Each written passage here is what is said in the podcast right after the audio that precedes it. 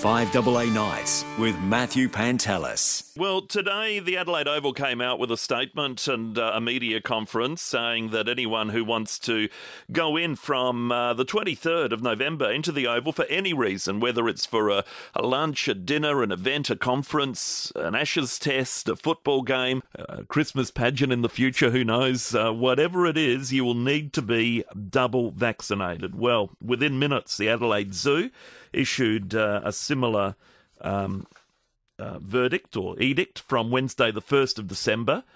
All visitors aged 16 and over who choose to enter any of its sites, which is obviously the Adelaide Zoo or Monarto, and I'm not sure, do they still have Warrawong, or was that in private hands now?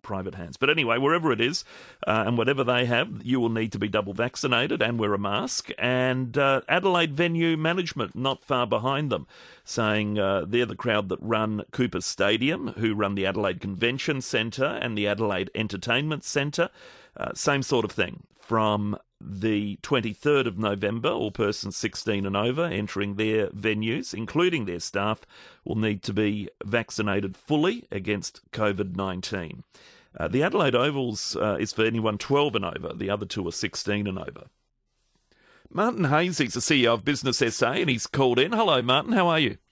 Hi, Matthew. Thanks for having me on the program. Thank you for calling. This is the way of the future, clearly. Do you expect other businesses will follow suit?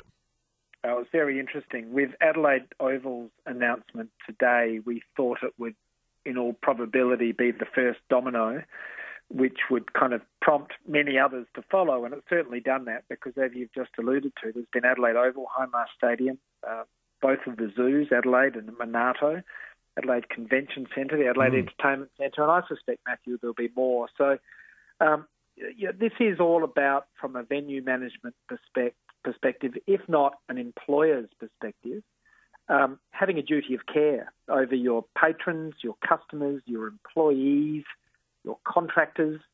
And I guess in absence of mandatory vaccinations, this was the inevitable result. So I think we're going to see over the next week a lot more of this. This is only just the start. Yeah, I imagine public liability insurance would probably play a role in the minds of the bean counters in businesses, that if they're not enforcing this, somebody might claim against them and suddenly they're up for a lot of money.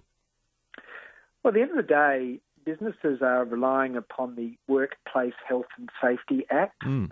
That's the act of legislation, the act of parliament, which really underscores the need for an employer to take a duty of care over their employees, over their customers and over others. So this is why we're seeing what we're seeing today, and we're not at all surprised. We suspect there'll be many more. I'm sure there'll be many more tomorrow, let alone next week. This is the discussion, Matthew, that every employer is having with their team members in South Australia. And we do know that a lot of employers, and this is the logical place to start, because I think you need to be very respectful of an individual's rights. But many employers, as a first instance, are surveying their own team to find out how many of their staff are vaccinated, double vaccinated, single vaccinated, or not vaccinated, or can't be vaccinated. And that's probably a logical starting place for many employers. Yeah, all right. So have others told your organisation that they're planning to introduce this as well? We've certainly had a number of employers who have announced already, and I think there'll be many more that will. Yeah. I think there'll be many more public places, like the ones we've just shared, who are considering it and will announce these policies. I think it'll be a very different landscape within 2 weeks. All right.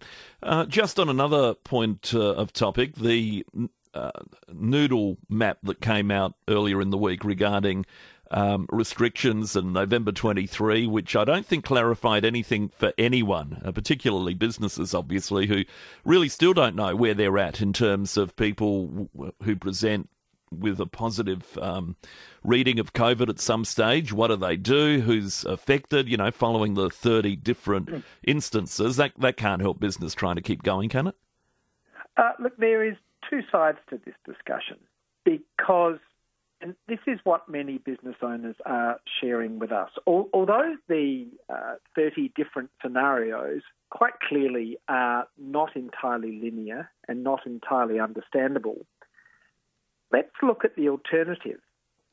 So I must say, on one level, we must commend the state government. And this is, you know, in business circles, sometimes a little bit of a contrarian view, but I think we must commend the state government, because the state government effectively, through this close contact versus casual contact determination, is actually putting this a little bit back into the hands of the employer. So SA Health will work with an employer when there has been, through contact tracing, an incidence of COVID-19, and the employer will be asked a whole series of questions, of which ultimately the employer will be the one that knows the answers to those questions. And then that will determine the next course of action, which will be, one, whether the staff go into quarantine, two, how long they'll go into quarantine. Now, we actually think that's pretty sensible, because the alternative to that, and this is really important, the alternative to that, Matthew, is the state government comes in, overreaches, closes down a local government area, closes down a business, and God forbid, closes down the state. Oh, yeah. Now, this is the thing that many business owners want to avoid. So although it's complex, although it's clunky, it's actually a better outcome than having your business closed, having your local government area shut down, or having the state shut down for an indefinite period. So I must say, on one level, we must commend the state government on the way they have engineered this. But it is certainly, there is some angst here, because no one understands exactly how it's going to work. And I think that's also very understandable. So Business SA, Matthew, operates a business advice hotline for its members.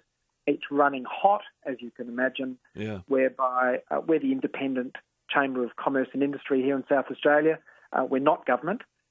We've got many employers contacting us saying, look, how exactly does this work? And my team are doing a great job of explaining it. Oh, that's good.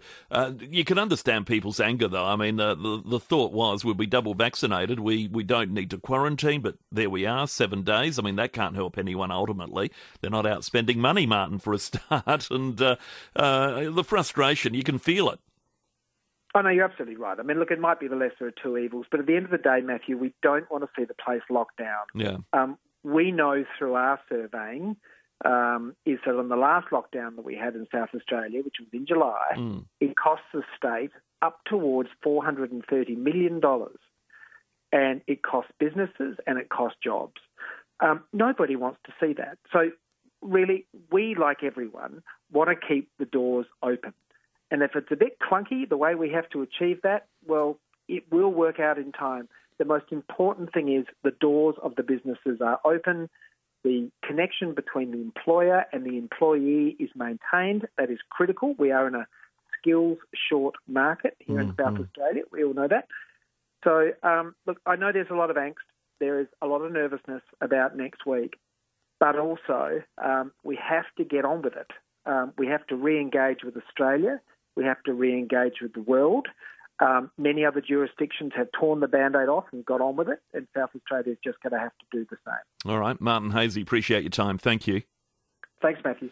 Head of Business SA here in South Australia. 5AA Nights with Matthew Pantelis.